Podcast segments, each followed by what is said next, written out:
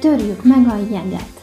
Ezt a nevet viseli az a multikulturális tábor, ami valójában nem ezen az éven valósul meg először, mert hogy ennek már van egy ilyen régebbi uh, sztoria.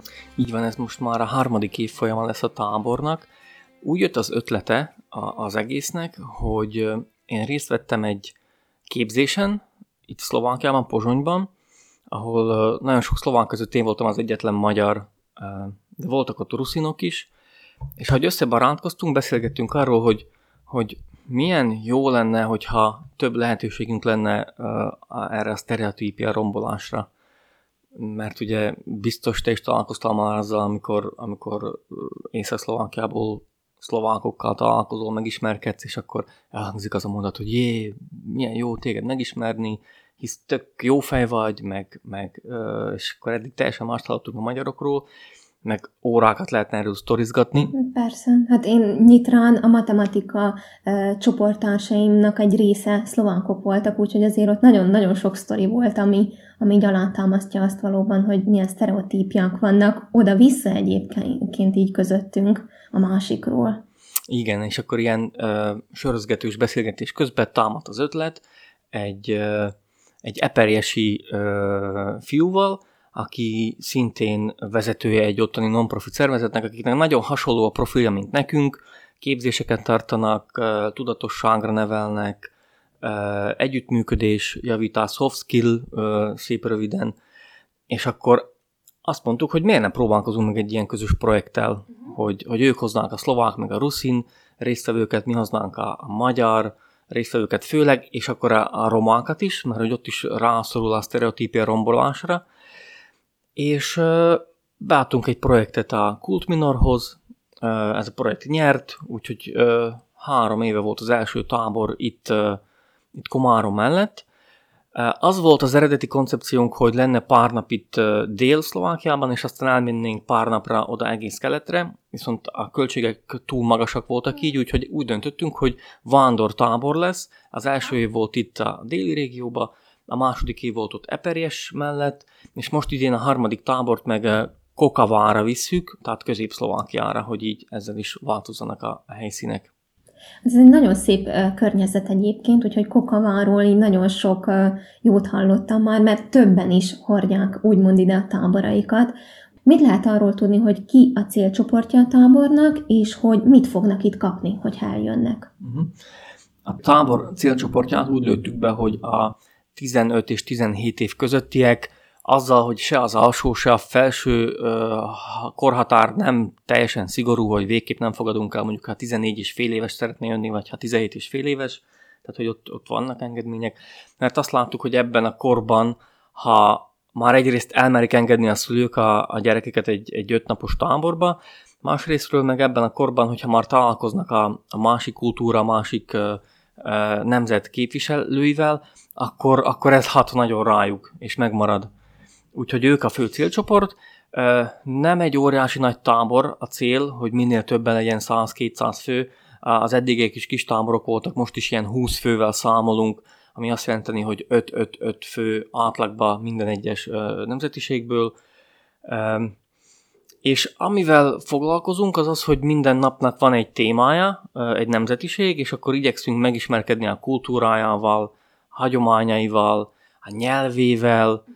szokásaival, vannak rá lektorok, biztos, hogy lesz benne minden évben volt egy nap kiránduló nap, ahol megnézzük, ahol éppen vagyunk a, a környezetében lévő nevezetességeket, amennyire tudjuk, beépítjük ezt a tematikába, tehát uh-huh. például, amikor keleten voltunk, akkor, akkor ugye meglátogattuk a Ruszin múzeumot, és azokat, amik ruszin vonatkozásúak, úgy ettünk, hogy, hogy ruszin ételeket megkóstoltunk.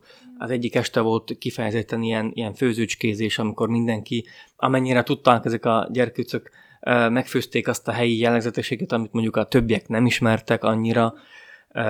Tehát ez a cél, hogy, hogy megtapasztaljuk, megéljük, hogy a másik is húsvér ember, és attól még, hogy más nyelven beszél, attól még ugyanolyan szerethető vagy éppen ugyanolyan hibáját a saját nyelvemből érkezőnek is, mint a másiknak. Az előző két évnek milyen volt a hatása, vagy így hogy látod, hogy a gyerekek mivel mentek el aztán a táborba? A gyerekek, hát ezek már igazából Igen. nagy kamaszok, úgyhogy, úgyhogy kis felnőttek valójában, hogy mi, mivel mentek el a táborból, vagy hogy, hogy mi az, amit így, így egy külső szemlélő látott ezeken a fiatalokon? Hát a leges-legelső tábornak a leges-legelső napján totál sokkoltuk őket, mint ez később kiderült, és majdnem hazamentek. Oh. Mert hogy azt találta ki éppen a szlovák partner, hogy ami itt volt ugye Komárom mellett, azt találta ki, hogy csináljuk azt, hogy ahogy érkeznek, azzal kezdjük a, a tábort, hogy, hogy a szlovákokat fogadom én magyarul, a magyarokat ők fogadják szlovákul, és főleg ez a két nyelv volt az, ami váltakozott, és hogy, hogy egyből mutassuk meg, hogy itt mind a kettőn lehet. És akkor a szlovákok, amikor én elkezdtem velük csak magyarul beszélni, akkor, akkor ők utána, mint később elárultak a tábor végén, ők azon gondolkoztak, hogy hazahívnak, hogy jöjjenek értük, ők itt nem maradnak, hogy ők nem fognak érteni semmit, és, a, és akkor, akkor utána viszont nagyon jókat nevettek rá, mert elmondtuk nekik, hogy, hogy, hogy ez nem így fog kinézni, nem mindenki fog érteni mindent, Úgyhogy én azt láttam, hogy, hogy közelednek egymáshoz. A, ami főleg, amitől én tartottam, hogy ne úgy nézzen ki ez az egész, hogy ugye a kommunikációs nyelvünk az a szlovák volt. Hogy ne úgy nézzen ki ez az egész, hogy a magyar résztvevők eleve hátrányban vannak, mert nem úgy beszélnek szlovákul, és ez megint a szemükre lesz hányva, mert akkor, akkor ez a tábor, tábor eltéveszti a célját. Igen. Tehát nem az a célja, hogy most a magyarok úgy érezzék, hogy hoppá, mi itt másodrangú résztvevők vagyunk, mert nem tudjuk úgy kifejezni magunkat. De hogy pont, hogy nem ez történt, hanem azt láttam, hogy a szlovákok meg a magyarok olyan szépen elkezdtek együtt működni, és a, a, a szlovák résztvevők teljesen természetesnek vették azt, hogy a magyar résztvevők mondjuk hibásan mondanak valamit, vagy kihagyják a egyes szaszit, vagy, vagy bármit, és segítették őket, ha valahol kellett, akkor, akkor elmagyarázták másképp. Tehát megjelent az, ami szerintem nagyon fontos itt, hogy, hogy természetesen módon lett kezelve az, hogy a másik nem beszéli tökéletesen lehet, hogy azt a nyelvet, és ez elérte azt a hatást a magyar részvevőknél, hogy mertek beszélni. Igen, igen. Elkezdtek esténként a szabadidős programokban, sokat voltak együtt, hm. és nem csak olyan tevékenységet végeztek, ahova mondjuk kevés beszéd kell, hogy fociznak, vagy futkároznak, vagy sportolnak, hanem, hanem kártyáztak, beszélgettek, mert azt érezték, hogy jé, nem zavarja a másikat, ha én esetleg rosszul mondom, mert neki az a lényeg, hogy megértse, amit mondani akarok, én meg el akarom mondani. Úgyhogy ezáltal főleg azt mondanám, hogy, hogy megerősödtek az ön bizalmukba, hogy merjenek szlovákul beszélni, a szlovákok meg, meg elfogadóbbakká váltak. De ez egy kamasznak hatványozottan fontos szerintem, hogy, hogy ilyen szinten is legyen például ez önbizalma építve.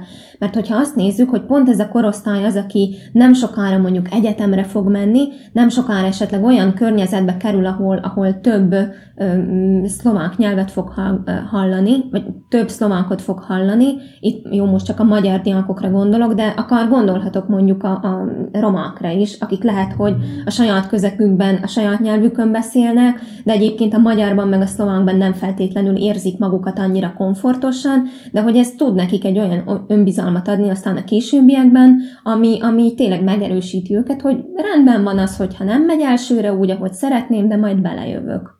Így van, így van. Olyannyira, hogy amikor a második évfolyamot szerveztük, akkor többen kérdezték, hogy jöhetnek-e újból azok, akik voltak az első évfolyamban, és mivel uh, csak pár emberről volt szó, akkor azt mondtuk, hogy persze, gyertek, örülünk neki, hogyha, hogyha ez, ez ilyen siker, mert ezt, mert ezt egy, egy nagyon pozitív visszajelzésnek tekintettük, hogy vissza persze. akarnak jönni. Úgyhogy ez a célja a tábornak, hogy ezek megtörténjenek, és úgy építjük fel az egészet, hogy minél több ilyen találkozás legyen lehetőség. Tehát, mm. hogy mi soha nem úgy dolgozunk, hogy egy csomó PPT és egy csomó uh, valami, amit így tanuljatok meg a másikról, mert ennek nem sok értelme van. Nyilván egy táborban még kevésbé, úgyhogy rengeteg élményt próbálunk belecsempészni, ahogy mondtam, kirándulást is, meg ilyen találkozási felületet, és a, a többi meg rajtuk múlik. Mikor lesz ez a tábor pontosan?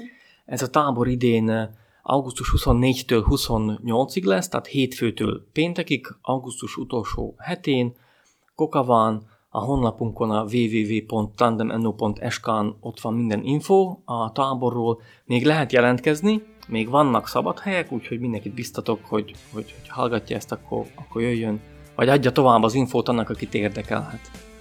Szuper, hát akkor reméljük, hogy az idei tábor is ilyen jó élményeket ad majd a diákoknak, meg hogy, hogy sikerül a tábor céljáért valóban dolgozni, úgyhogy hát kívánom nektek, hogy, hogy szuperül sikerüljön ez a hét, és hogy egyáltalán megteljen a tábor majd élettel. Köszönjük szépen!